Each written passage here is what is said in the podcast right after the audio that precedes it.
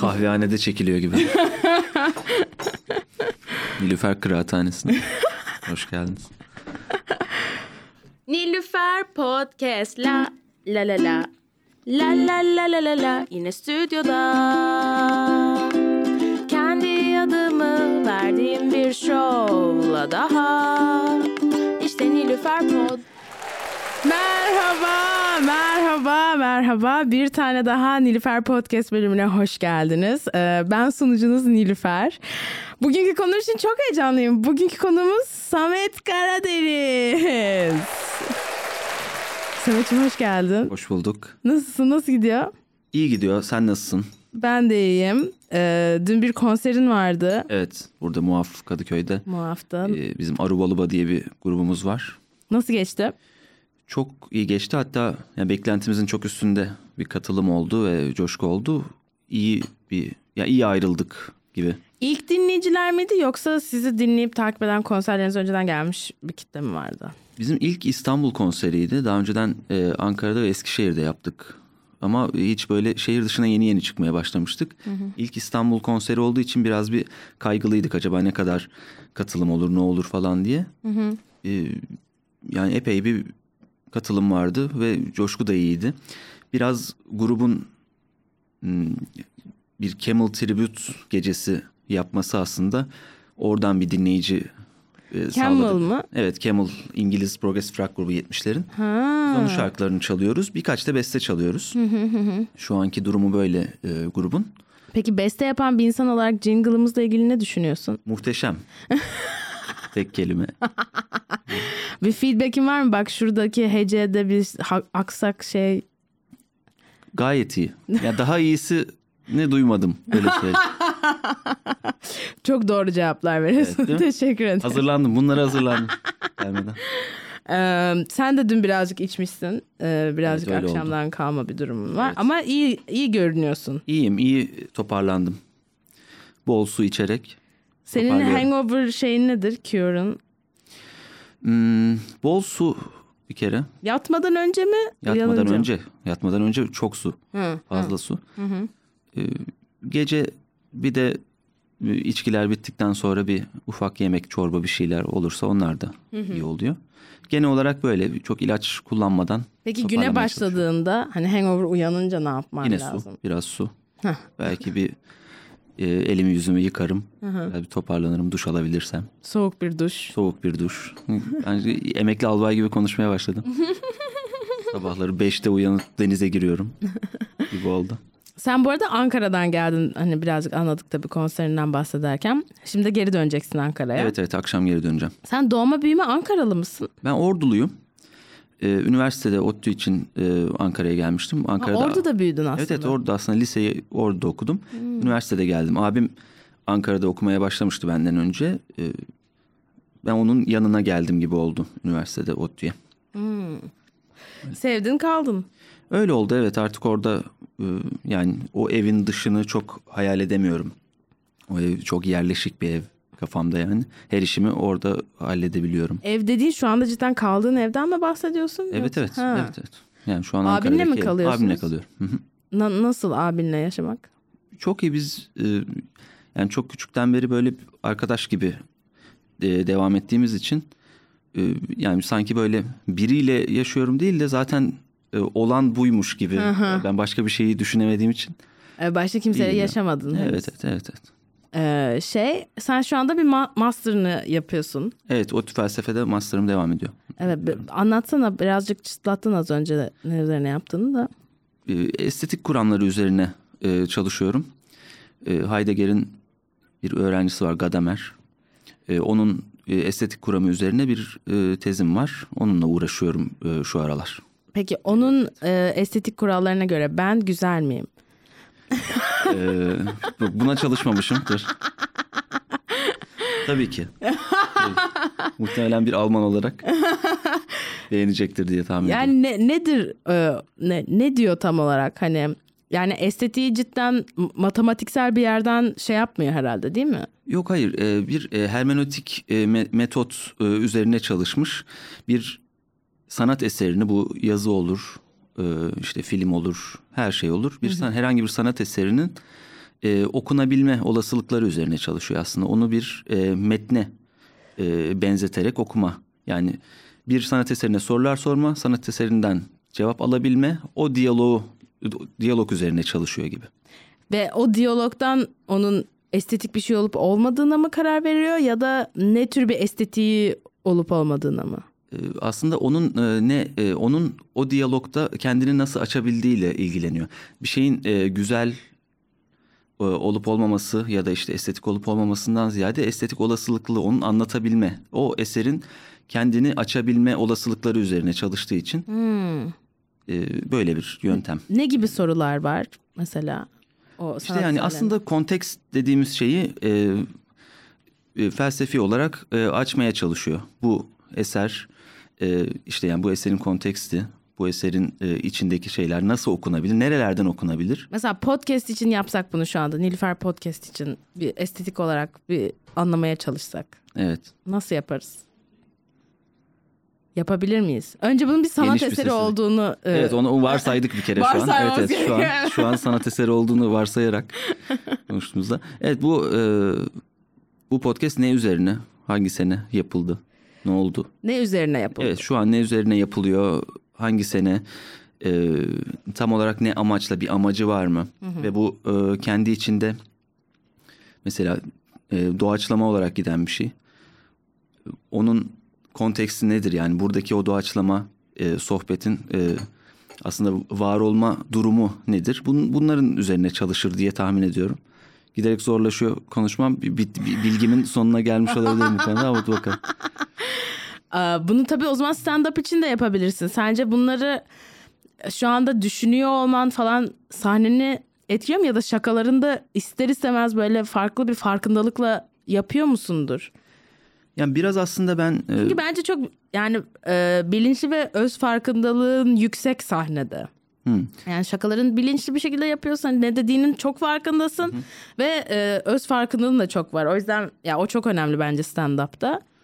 Ya ben biraz e, onu biraz şeye bağlıyorum. E, ya ben stand-up'ı ya ben stand-up yapmak için e, yola çıkmamışım. Ben biraz yazarlığın bir kolu gibi görüyorum. Yani yazdığım şeyi biraz da sözel olarak nasıl ifade edebilirim sahnede e, bunun üzerine düşündüğüm için belki e, öyle bir farkındalık oluyor. Çünkü hakikaten bir met e, asıl olarak çalıştığım şey metin Tabii. olduğu için e, öyle diyebilirim. Yani bu e, felsefeden ziyade biraz böyle yazarlıkla alakalı bir şey gibi geliyor bana. Aslında onu da konuşmak istiyorum seninle. Çünkü sen işte yazan bir adamsın biliyorum. işte Ankara'da tiyatroda hani e, oyunlar da yazıyorsun e, ya da yazılı metin üzerine çalışabiliyorsun. Senin yazma pratiğin var mı? Nedir? E, ben günlük tutmaya başlamıştım. E, Ferhan Şensoy'un kitabında onun hocasının ona tavsiyesiyle o günlük tutmaya başladığını okuduktan beri günlük Hangi tutmaya kitapta başlamıştım. nasıl bir tavsiye veriyor? E, Ferhan Şensoy'un e, kendi e, hikayesini, kendi e, öyküsünü anlattığı bir Kalem- otobiyografik e, e, romanı vardı. İki cilti yayınlanmıştı. Devamı gelecek diye e, biliyorum. Onun işte o e, kalemimin sapını gülle donattım. E, ve baş kaldıran kurşun kalemi. Bu arada o babam bana onu küçükken okuyordu. İşte Uyurken bak. böyle akşam uyumadan önce ondan böyle birkaç sayfa okuyordum. ya işte. Bu da Ya yine e, hayatlarımızın kesişmesinde vesile olmuş işte. Ne diyordu ona orada hocası? Ee, Galatasaray'dan edebiyat hocası Tahir Alangu e, bir e, sene sonunda o sınıfta bulunan onlara bir şeyleri yazmak için e, tavsiyelerde bulunan bir hocayken sene sonunda işte sen sen sen sen yazar olacaksın diye sınıftan bazılarını sayıyor Ferhan Şensoy dahil. Aa. E, siz diyor günlük tutun. E, böyle gelişecek bu falan diye bir e, tavsiye veriyor. O günden beri de Ferhan Şensoy günlük tutuyor hala. E, yani yaşamın son zamanına kadar günlük günlüğü çok aksatmadan devam etmiş. Bu günlük yazma pratiği de e, belli bir şekilde o gün yaşadığın ya da o hafta yaşadığın şeyi belli bir kompozisyonla anlatabilme yetisi veriyor. Aslında e, konuşma pratiği gibi. Bir de yazma pratiği olunca o yazma pratiği artık o kompozisyonu e, doğal olarak nasıl verebildiğini kendin görmüş oluyorsun kendi yazında gibi.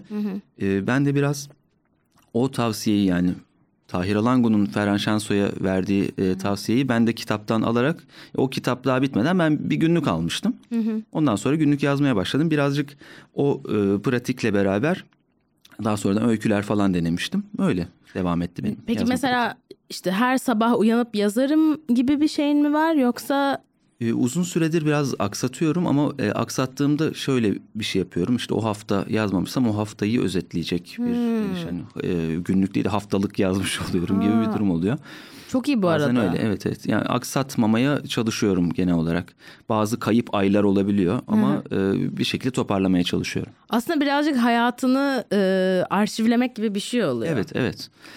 Bence öyle bir ya benim için en azından ya da böyle bence e, genel yazarlarda ya da böyle kompulsif yazarlarda öyle bir şey var. Bu böyle hani hayatı kaçırmama hani böyle olan şeyleri arşivleyelim, unutmayalım ya da benim yaklaşımım birazcık öyle olabiliyor. Hani böyle bir şey yaşadıysam ya böyle çözümleme amaçlı hani daha terapötik e, amaçlı yazıyorum ya da böyle yani mesela atıyorum aşk hayatımda böyle çok şey bir şey yaşadım. Anladın mı böyle hani sinirim bozuldu ya da böyle karışık duygular yaşadım ya da böyle çok enteresan, çok romantik bir şey yaşadım. Böyle bunları arşivlemem lazım Evet. falan gibi bir şey oluyor. Sende de var mı öyle bir e, Aslında yanı? e, ne düşündüğümü yazarken görüyorum gibi bir şey oluyor. O Hmm. e, yani e, düşündüğüm şeyler ka- karman çorman beynimin içinde bir şeyler dönüyor ama yazarken e, onu birazcık böyle somut halde görebiliyorum. Aslında yazıda tanıyorum gibi o düşüncemi. E, o açıdan e, iyi oluyor benim açımdan. Ee, bir yandan da bir enstrüman çalıyorsun. Ka- ya da kaç enstrüman çalıyorsun? E, Genel olarak gitar çalıyorum, kopuz e, çalıyorum ama e, şu an bulunduğum gruplarda gitar çalıyorum. Bazılarında vokal de yapıyorum öyle. Senin peki e, de gitara başlayışın kadınları e, etkilemek için mi oldu? Herkes gibi evet. Herkes kadar. Herkes memnun halinden öyle ya da böyle. Öyle bir durum. Ya, e, şöyle aslında abim Ankara'ya geldi gittiğinde Ordu'da ben gitarla onun gitarıyla baş başa kalmıştım odada. O götürmemişti gitarını.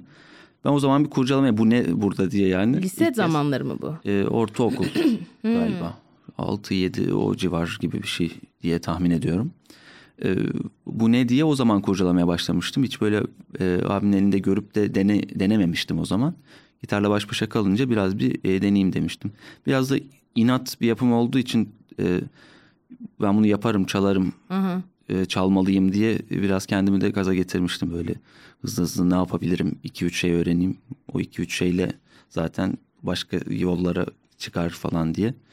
Peki şey Öğrenmiş. şu anki e, enstrüman pratiğin var mıdır nedir? Yani her gün alır mısın eline gitarı? Her gün almadığım günler oluyor artık. Ee, biraz bu işte konserler, e, konser ve prova takvimi zaten e, epey bir vakit alıyor. Onlarla epey bir e, haşır neşir oluyoruz işte. Yani mesela buradan döneceğim. Bir, bir gün prova var. Cuma günü konser olacak Sinarit Baba'nın falan filan. Bir şekilde zaten doğal olarak elimde olacak.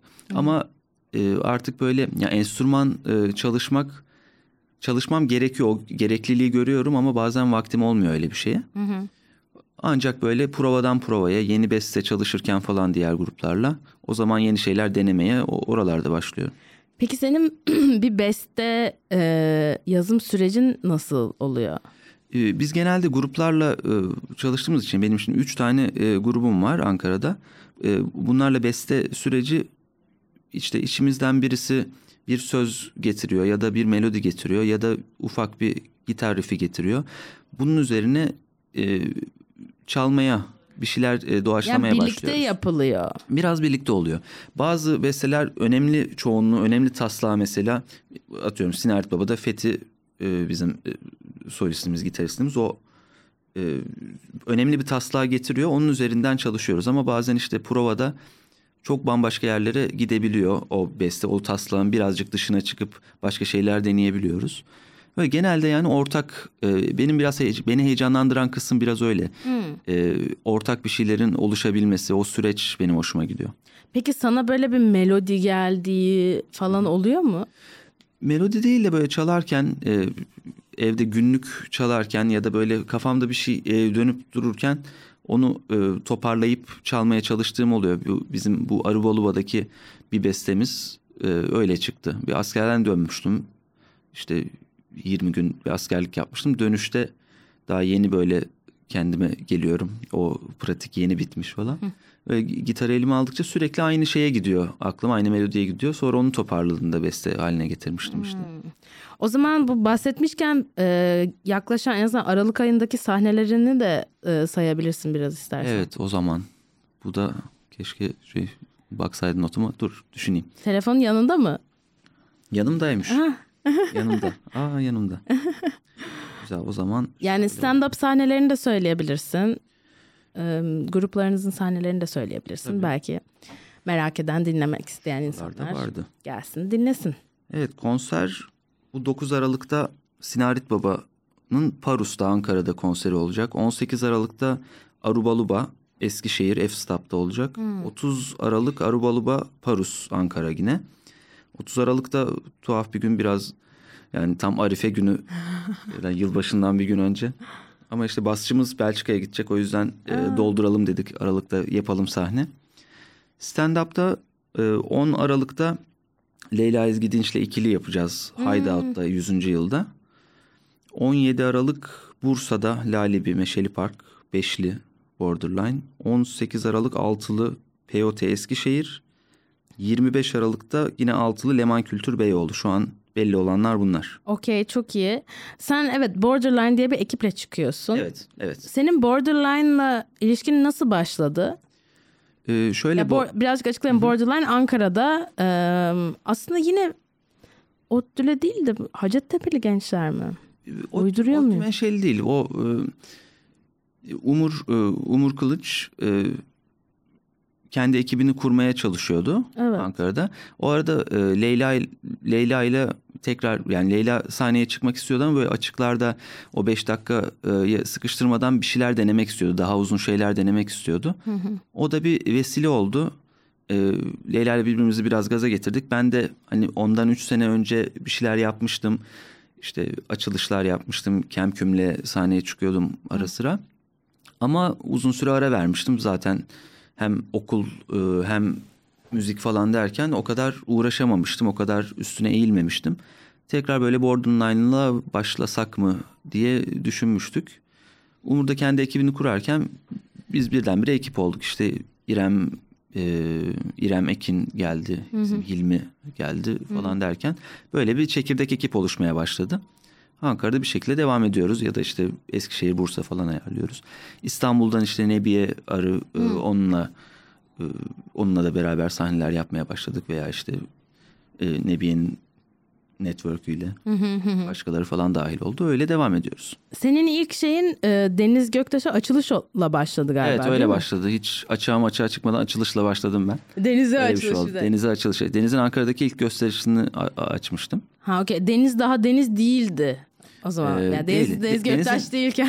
evet evet o kadar ünlü değildi. Deniz e, ama böyle birkaç linç falan yaşamıştı ufak tefek. O, o aralardı yani daha yeni o yeni. vegan linçleri. E, vegandan da önce bir daha tehlikeli bir linç vardı. Aa. O çok çok bilinmiyor, bilinmemesi iyi Okey.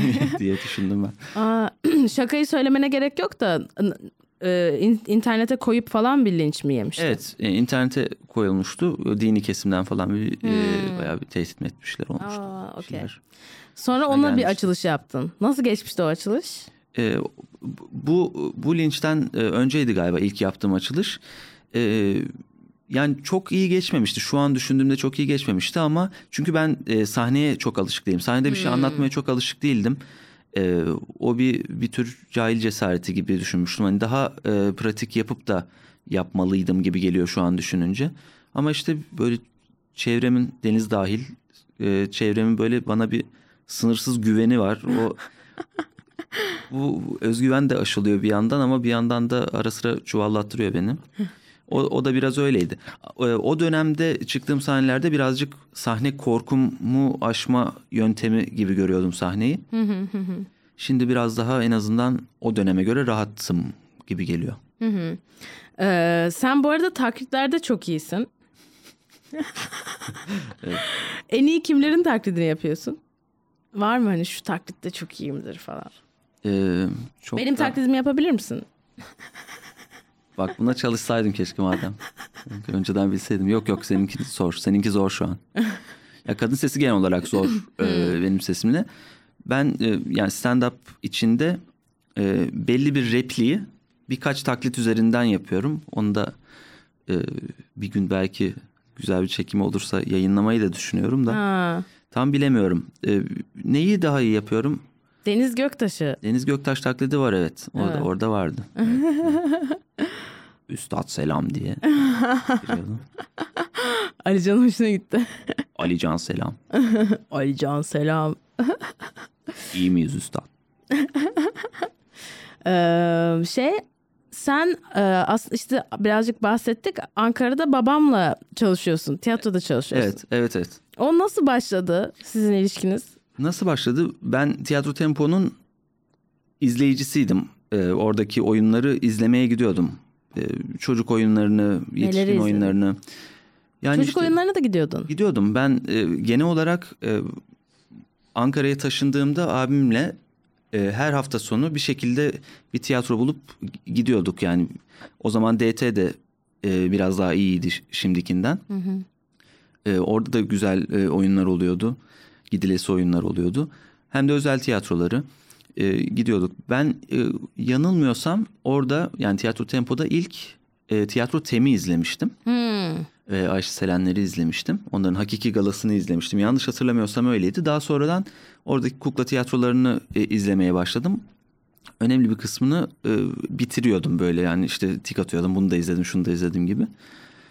E, sürekli oraya gittiğim için de orada bir kukla festivali olduğunda ve gönüllü çalışacak arıyorlardı. Ben de çalışırım dedim. Hem de biraz tiyatronun arka tarafını, e, kulisi falan oraları merak ediyordum. Yani o, o, o yani mutfak kısmını nasıl işlediğini e, biraz görmek istiyordum. Benim o fırsat oldu bana.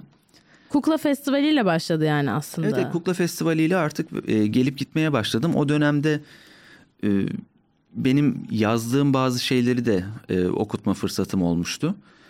Hmm, Hem Ahmet Önel'e hem e, işte e, Haluk Yüce'ye. E, o dönemde artık benim yazdığım şeyleri de okuduktan sonra Haluk Yüce şöyle bir şey yapmıştı. Onun Karagöz Ustası'nın dedesinin kitabı. İşte Muhittin Sevilen'in kitabı yani ustasının ona verdiği kitabı bana hediye etmişti. Kapağına da şey yazmıştı hani bir gün seninle de böyle Karagöz yapmak ümidiyle falan diye yazmıştı. O büyük e, heves oldu bana yani o konuda. Zaten bir şeyler yazmaya çalışıyordum. Karagöz e, ya da işte çocuk oyunu bunlar üzerine e- eğilmekte e, büyük güç oldu bana yani o hediye. Ondan sonra bir, bir proje için e, bir şey yazmıştım. Ya iki tane Karagöz oyunu oraya e, hazırladık gibi. Hangi oldu. oyunlardı? E, en sonuncusu bir Karagöz kültürel miras vardı. E, ondan önceki Karagöz'le e, hatırlasam keşke şu an. E, hayır ismini de değiştirmiştik sonradan. Karagöz ceviz arkadaşım diye yapmıştık evet ismini. İlk- Ben bunlara denk gelemedim tabii. Evet evet. Bunlar benden sonra. Evet evet. Ben cadıları çok seviyorum. Cadılar evet. Cazular. Evet, o çok iyi oyundur. Peki na- nasıl yani babamla çalışmak nasıl bir şey? Çok güzel, çok keyifli. Ben e, sahne, şimdi oyuncu olmadığım için ya da işte kuklayı oynatmadığım, Karagöz'ü oynatmadığım için bazı şeyleri düşünemiyor ol, oluyordum yazarken. Onları beraber aşarken ne kadar kolay, basit ve e, böyle zekice hamleler olduğunu görünce onlar beni çok rahatlatmıştı. Mesela işte Karagöz'ün orada uyanması gerekiyor. E, şöyle yazıyorum, böyle diyalog yazıyorum, oradan çıkmaya çalışıyorum e, metinde. Yani e, Haluk Hoca şey yapıyordu yani orada yani tefe bir kere vurup uyandırabiliriz orada. Hani öyle bir çözümle gel, gelince aa oluyormuş böyle diye. Onu biraz sahnedeki insan, oynatan insanın hemen e, toparlaması gerekiyor o tip durumlarda. Yazarken hala e, sanki sahnede değil de bir metin, bir öykü yazıyormuş gibi düşündüğüm için zaman zaman yapamıyordum onları. Hmm. Peki sen Karagöz izleyerek büyüdün mü? İzliyor muydun? Ordu'da falan denk çok geliyor severdim. muydun? Ee, e, Ordu'da biz bir dönem Bursa'da yaşamıştık. Oraya da e, bir usta gelmişti. Ama hiç usta kimdi onları hatırlamıyorum ama izlediğimi çok iyi hatırlıyorum. E, çocukken böyle 5 yıl falan Bursa'da yaşamıştık. E, Ordu'da izlediğimi hatırlamıyorum ama böyle televizyonda orada burada denk gelince çocukken çok heyecanlandığımı hatırlıyordum. E, bir de e, birazcık böyle eski ustaların kayıtları ben e, e, birazcık böyle abimle arşivci bir tarafımız da var. Bizim eski o Muhittin Sevile'nin kayıtlarını biz çok açıp dinliyorduk. Çünkü çok e, yani nasıl Ha, diyeyim? sen biliyordun Muhittin Maharet, Sevilen'i. evet evet yani ma- maharetli kayıtlar onlar böyle nasıl e, bu biraz böyle bu işin sanatının yanında zanaat kısmı e, çok farklı ve o zanaatin çok içinde E, çok e, ben mesela o kayıtlar e, Muhittin Sevilen'in çok yaşlı kayıtları kim bilir gençliğinde neler yapıyordu bu adam dedirtiyor böyle. O kadar hızlı geçişler o kadar böyle aynı anda 3-4 kişi konuşuyor ve hiçbirinin sesi karışmıyor. Bu ses kaydı mesela yani. Karagöz oyunlarının kayıtları mı bunlar? Evet birkaçı var. Nereden buluyordun bunları? Ee, birkaçı YouTube'a eklenmişti. Eski taş plak kayıtları var. Bir de e, resim heykelin e, arşivinde vardı birkaç tane. Hmm. Yanılmıyorsam e, galiba Dil Tarih de e, zamanında bunlar kaybolmasın diye e, stüdyoda kaydettirmiş. Onların da arşivinde varmış birkaçı. Hmm, Onları dinliyordunuz siz abinle. Evet, evet dinliyorduk biz. Çok seviyoruz. Bizim, bizim evde çok popüler. Çok iyi. Ailenin falan böyle bir şeysi var mı? Yok hayır yok. Peki sizin ailede var mı böyle sanat sepetle uğraşan insanlar? Ya ilk sen misin mesela? İlk müzisyen sen misin ailede? abim abim ben abimden öğrendim. Doğru şeyi. abin var. abim var. Ee, onun öncesi biz yok diye biliyorduk hani müzikle uğraşan falan diye.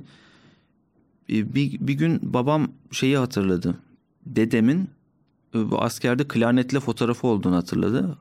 Ama hani dedemin de öyle e, sorup da ona cevap vereceğimiz bir durum e, verebilecek bir durumu yoktu yani bunu öğrendiğimizde. Ama böyle bir fotoğraf hatırlıyor babam. Bi- Bilemiyoruz. Allah Allah. Ama yani hiç dede, dedemle de klarneti yan yana da koyamadım bir yandan. Belki orada bir klarnet bulundu ve onunla birlikte bir fotoğraf çekildi. Belki evet fotoğrafı var. Çalıyormuş gibi. Hani. Evet o da olabilir. O da olabilir. Öyle bir şey hatırlandı sonradan. Biz hep yok diyorduk ama öyle bir şey çıktı sonradan. Belki de var. Okey o zaman belki potansiyel bir dededen gelen bir şey var. Onun dışında mesela anne baba amcalar, yok. dayılar, teyzeler, halalar. Yani böyle çok uzaktan akrabalarda bir iki müzisyen var ama çok uzaktan. Hmm. Kan bağı o kadar pek yok. Okey. Ee, peki en sevdiğim konuya gelelim. Ee, aşk hayatın nasıl gidiyor? Ee, gitmiyor git e, gid bilemiyorum. ben de hani şey oldum. Hani çünkü önceden e, programa başlamadan önce dedim yani hani yani konuşmak istemediğim bir şeyler var mı falan dedim. O da yani ne soracaksın ki? bir şey sordun sen de. ben de yani aşk hayatını falan sordum. Ha sor dedin. Tabii bu böyle olunca aşk hayatı sorması kolay. evet sorunca nasıl olsa cevap alamayacaksın istediğini sor diye düşündüm. Kaçamak cevaplarla. Okey tamam. Senin bana sormak istediğin soru. Ee, senin aşk hayatın nasıl gidiyor? ha benimki iyi gidiyor canım. Evet, iyi, güzel. Bu kadar mı? Bitti? Ya ben biraz şey hissediyorum bu konuda. Ee, her bölümde bahsettiğim için çocuktan artık yani e, iyi gidiyor. Dün, dün akşam birlikte damat alayı çektik. Sizin düğününüz değildi diye tahmin ediyorum. Yok Yekta'nın düğünüydü Yekta'nın. işte. Ee, bir damat alayı çekildi yani. İlişkide damat alayı eşiğine gelindi. Evet o, o noktaya geldik. Anladım. Hatta sonrasında böyle şey dedi biraz hoşuma gitti falan dedi. Ben böyle damat alayı fantazisi. Evde açıp falan böyle damat alayı. Güzel. Evet benden biraz genç bir arkadaşımız. Sen senden büyük bir kadınla birlikte oldun mu hiç? Oldum. Na- nasıl bir deneyimdi? Ve ne kadar büyüktü senden? Çok büyük değildi canım yani birkaç yaş. Öyle bir çok farklı bir deneyim gibi gelmedi yani bana öyle. Okey. Çok- ayrıca ona özel anlatacağım bir şey yok gibi yani. Ha öyle? Normal bir kadın. Evet evet. Okey. Ee, o zaman bir segment alalım. Ne dersiniz? Hadi bakalım. Hadi bakalım. Anksiyete. Anksiyete. Anksiyetik biri misindir? Zaman zaman evet. Ee, zaman zaman çok e, rahat taklidi yaparak rahat olmaya e, yani çok rahat taklidi yapınca o segmente geçiyorum gibi oluyor. Ama genelde anksiyetik biriyim. Nasıl yani? Çok ha mış gibi yapınca rahat Evet. oluyorsun zaten. Evet bir noktada artık e, rahatmışım hissi gelmeye başlıyor gibi oluyor. Peki ne tür konularda kaygın oluyor? Her konuda sahne hala işte konser, stand-up bunlardan önce e, çok heyecanlanırım. Midem bozulur. E, gelecek kaygısı. Yüksek lisans bitecek, doktora yapacağım mı kaygısı. İnsan yani genel olarak yaşama kaygısı. Geleceğe yönelik kaygılardan bahsediyorsun şu Tabii, anda. tabii. Peki gündelik hayatında e, oluyor mu? Çok oluyor. Bir sürü şeyi e, bir sürü şeye yetişemiyorum hissi çok fazla var uzun zamandır. E, bir sürü şeyde de çuvalladım bu yüzden. Bir e, hayatımı düzene koyma konusunda birazcık e, kötüyüm diye bir özet geçeyim ama e, bunu yani birilerini aramayı unutuyorum. O kafamda istemesem de yer ediyor. E, bu sefer arayamadığım için zaman geçtiği için anksiyete oluyor. Tekrar aradığımda o ilk aramam gereken zamandaki gibi konuşamayacağım. Onun açıklaması olacak. Bunların hepsi anksiyete. Bunlar bence çok şey bizim jenerasyonun anksiyeteleri. Bu böyle bir şeyleri erteleme falan durumu. Peki son büyük anksiyeten neydi? Hani yani "Uf, buna çok gerilmiştim falan dediğin. Yani dün konserden önce birazcık e, şey midem falan e, bozuldu. Aa, Sodalar, e, Sodalar. kahveler, e, limonlar birazcık kendimi yatıştırmaya çalıştım. Bu yani stage fright mı? O sahneye çıkma, toplum içinde önünde olma. Evet on- onunla alakalı. Yani sahneye çıkacağım. Bütün gözler bende olacak hissi e, bir de son anlarda vurmaya başlıyor bana. Hani o gün boyunca o anksiyeteyi yaşamıyorum ama sahneye 10 dakika kalmış. İşte midem birdenbire kötü oluyor. Hemen soda istiyorum. Bir şey yapmaya çalışıyorum. Böyle oturuyorum ne yapacağım falan diye. Sonra toparlıyorum kendimi ama. Sahneye zor oluyor. çıkınca mı geçiyor? Böyle ikinci, üçüncü şarkı falan toparlıyorum. Ha o kadar Evet, sürüyor. evet, birazcık devam ediyor o. Ondan sonra e, nabız normale dönüyor. Ha. E, yaşam belirtileri devam ediyor gibi oluyor.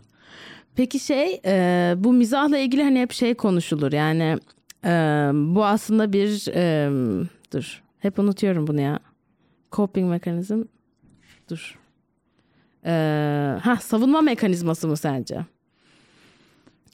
Yani Hmm. senin geliştirdiğin bir savunma mekanizması yüzünden mi sen komiksin?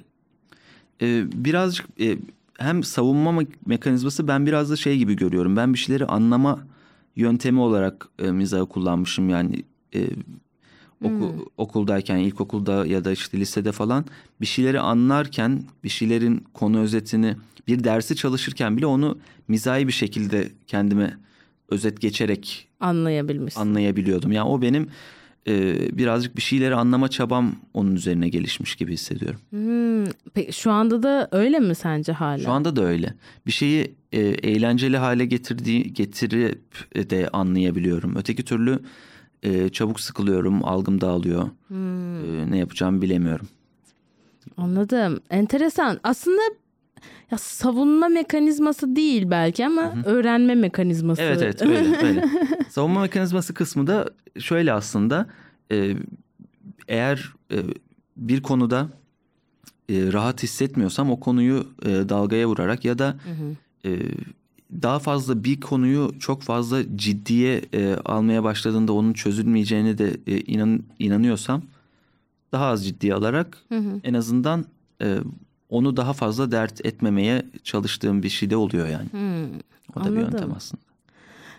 Evet ben böyle şey gibi bir şey bekliyordum. İşte ailemde şöyle sorunlar vardı. Ben şöyle çirkin bir çocuktum. O yüzden hani komik olmam gerekti falan. Yok, yok tam tam öyle olmadı. Bir de e, demin de bahsettiğim gibi yani e, birçok konuda güvenilen böyle sen onu yaparsın sen şunu halledersin e, denen biri olduğum için de e, çok da öyle bir travmatik bir yerden e, gelmedi benim mizah. Ee, anladım. O zaman şimdi küçük bir mola veriyoruz. Tamam. Ee, bu molamızın adı e, Sina molası. Sina molası. Sina molası. Abi selam nasılsın? Selam abi. Merhaba. Nasılsın? İyidir seni sormalı. Ben de iyiyim. Sen şu an bir süreliğine İstanbul'dasın galiba değil mi? Yanlış. Evet evet 2-3 gündür buradayım. Yar- bu akşam gidiyorum. Ha, açık mikrofonlara katılıyorsun.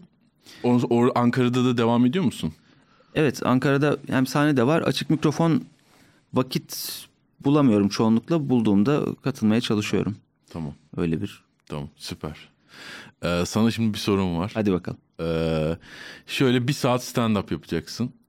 Evet. Ee, iki seçeneğin var. Yani ev, ev evde olduğunu düşün. Evde stand-up'ını yapacaksın. Ya annene yapacaksın ya da babana. Bir saat boyunca hangisini seçersin? Hmm, Evde stand-up. Handmade. Sadece yani tek bir izleyici, tek bir seyircin var. Evet. O da ya annen ya da baban olmak zorunda. Çok zor bir soru. Ve değiştiremezsin hiçbir şey. Aynı yaptığının aynısını yapmak zorundasın. Yaptığımın aynısını yapacağım. Evet. Anneme yaparım herhalde. Neden? Ee, babam karşılık verebilir, interaktifte iyi olmayabilir. interaktifte iyi olamayabilirim o noktada. Nasıl karşılıklar verir mesela?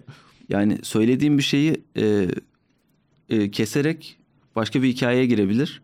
Ha, O bir an de şöyle bir şey sonra- olmuştu falan. Evet, e, o andan sonra geri döndürmek bayağı zor olabilir.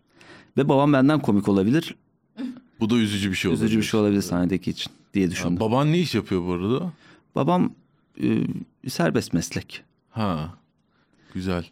öyle. Tamam. Teşekkürler. Ol. Bu kadardı. Güzel, sine arası. Güzel, Sine arası bitti. Evet. Tamam, Evet. teşekkürler. Öpüyorum. Görüşürüz. Bay bay. Evet bu da Sina molasıydı. Keşke fotoğrafını çekseydim. Nerede oturduğunu şu an seyirciler bilmiyor ya. Çok iyiydi. Ee, evet böyle bir molamız oluyor her bölümde. Ee, artık o zaman bölümümüzün son kısmına geldik. Hadi bakalım. Ee, bu kısımda e, 10 tane sorumuz var. Ee, James Lipton diye bir e, adamın Proust'ten çaldığı soruları biz de James Lipton'dan e, çalıyoruz. Karakter tanıma çerçeveli. Kısa kısa Hadi sorular. bakalım. Başlıyoruz. Evet. En sevdiğin kelime nedir? Çok hızlı mı cevap vermek gerekiyordu bunlara? Ben Yo, anda en yo. sevdiğim kelime. Evet. Müşkül pesent. Müşkül pesent. Evet. Bu müşkül pesent şey gibi değil mi böyle oralı da değil gibi ama oralı gibi. Yok zor beğenen. Ha zor beğenen. Evet evet öyle mi? Ben müşkül pesenti şeyden biliyorum. Ee, bir şarkı var. Ee, ee, Eski bir şarkı ol, Hayır. olma, olasın. yeni bir şarkı. Ee, şey affet beni sevgilim sensiz olmak istedim. Herkes aşkı ararken bense kaçmayı seçtim. Sonra bir noktada şey diyor böyle. Olsan da hayli müşkül pesent gibi bir şey diyor. Orada duydum ilk defa. Bu arada güzel. Bir de ezberlemişsin de. Yani sadece orada Tabii duy, evet güzel. Ben her Akılda kalıcı bir kelime Ben olmuş. çok ez, şarkı çok ezberlerim. Ortaokulda falan böyle ben çok kötü bir öğrenciydim ilkokul, ortaokul, lise. Annemle arabada gidiyoruz. Ben böyle bir şarkı çalıyor ezbere söylüyorum. Bir şey daha onu da ezbere söylüyorum falan. Annem de böyle bir şey oldu yani. Bunları ezberleyeceğine bir iki formül ezberleseydin belki. Okey ikinci sorumuz. En az sevdiğin kelime nedir? Bir tane seçmek lazım değil mi? yani birkaç tane varsa. Böyle hani yani şey falan üçlü Hmm. seçebiliyor muyuz öyle konuşmalarda? Olur. Bunları bölen. Tamam. Peki ne seni heyecanlandırır, yükseltir? Ne beni heyecanlandırır? Hmm. Hiç heyecan duymuyormuşum gibi bir bo- boşluk oldu. En azından belki iki saniyesini kessek daha eğlenceli biri gibi davranabilirim. Ne beni heyecanlandırır? Hmm. Yeni bir şeyler denemek heyecanlandırır. Bu sahnede de olur. Başka şekilde de olur. Yeni deneyimler yani onlar heyecanlandırır. Peki ne seni düşürür, iter? anlaşılmamak ya iletişimin kapanması beni düşürür. Ee, genelde iletişimde bir tarafın verdiği şeyi diğer taraf hiç anlamadan devam eder falan. Ha ha ha ha. bir şekilde kesişemez ya o çizgiler. O onlar o çok düşürür. Peki hangi ses ya da gürültüyü seversin?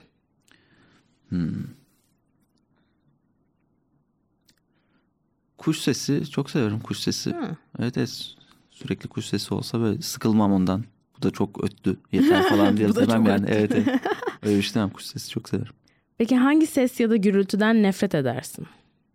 Böyle inşaat sesi o tip şeyler e, Hilti sesi. evet Bu çok popüler bir bir şey oldu. Evet. Evet. Ta Ama- ta ta ta. evet o o tadilat sesi yani böyle. Hmm. genel olarak kafamın için tadilat gibi böyle. Bir şeyleri değişiyor kafamın içinde gibi hissediyorum. Hiçbir şey yapamıyorum. O, onlar baya Ee, en sevdiğin küfür nedir? en sevdiğim küfür. Hmm, düşünüyorum. Küfür seçeyim. Ne olur ya? Çok yok sanki küfür senin şeyinde. Ben evet ben Gündelik. ya çocukken çok e, küfür etmediğim için sonradan zor öğreniliyormuş yabancı dil gibi yani böyle. Şimdi bu yaştan sonra İtalyanca öğrenirken zorlanıyorsun falan hangi harflerin yutulcu mesela Britishler hangi harfi yutuyor da ne oluyor falan onları düşününce küfür de öyle bir şey yani. O e, literal olarak böyle aldığında tam oturmuyor artık. O- Evet. çünkü onu çocukluktan beri o pratiği geliştirenler bazı harfleri yutuyor. Yani hepsini söylemiyor. Tabii. Bazıları olmayacak orada. Bazılarının olmaması onu küfür yapıyor. Öteki Evet. türlü sadece kelime oluyor gibi oluyor.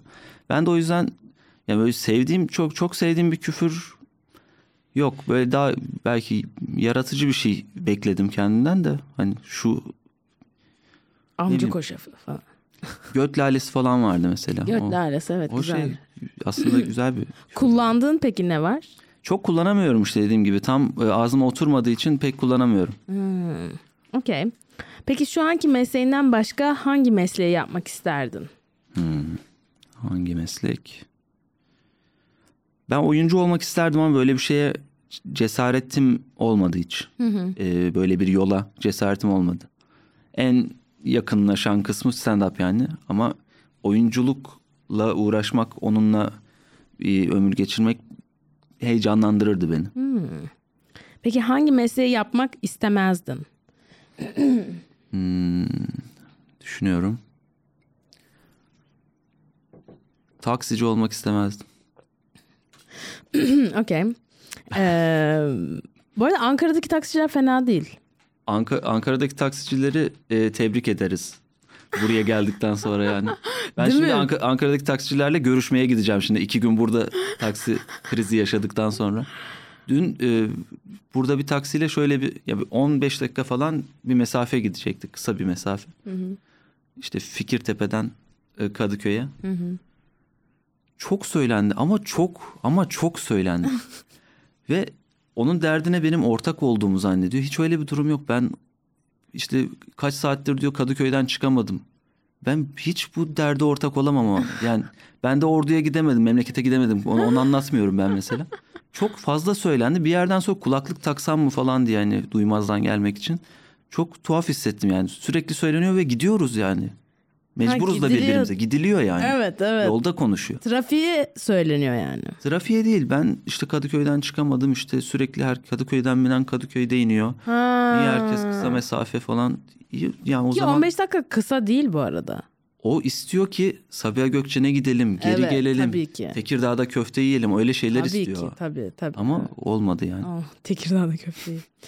Okey son sorumuza geldik. Evet. Eğer cennet varsa incilerle kaplı kapılarına vardığında Tanrı'nın sana ne demesini isterdin? Yine mi sen? Diyeceğim. Güzel. Valla e, yine mi sen Samet? Genelde bunlarla bitirmeye çalışıyorum ama bu hiç olmadı bu sefer. Valla iyi ki geldin. Çok teşekkür ediyorum. Ben teşekkür ederim. Ağzına sağlık. teşekkür E, ederim. babamlara selam söyle. Tabii ki. Tabii ki. Görüşürüz. Görüşmek üzere. Bay bay. Sağ ol. Çok teşekkürler. Nilüfer Podcast la la la la La la la la la la yine stüdyoda Kendi adımı verdiğim bir şovla daha.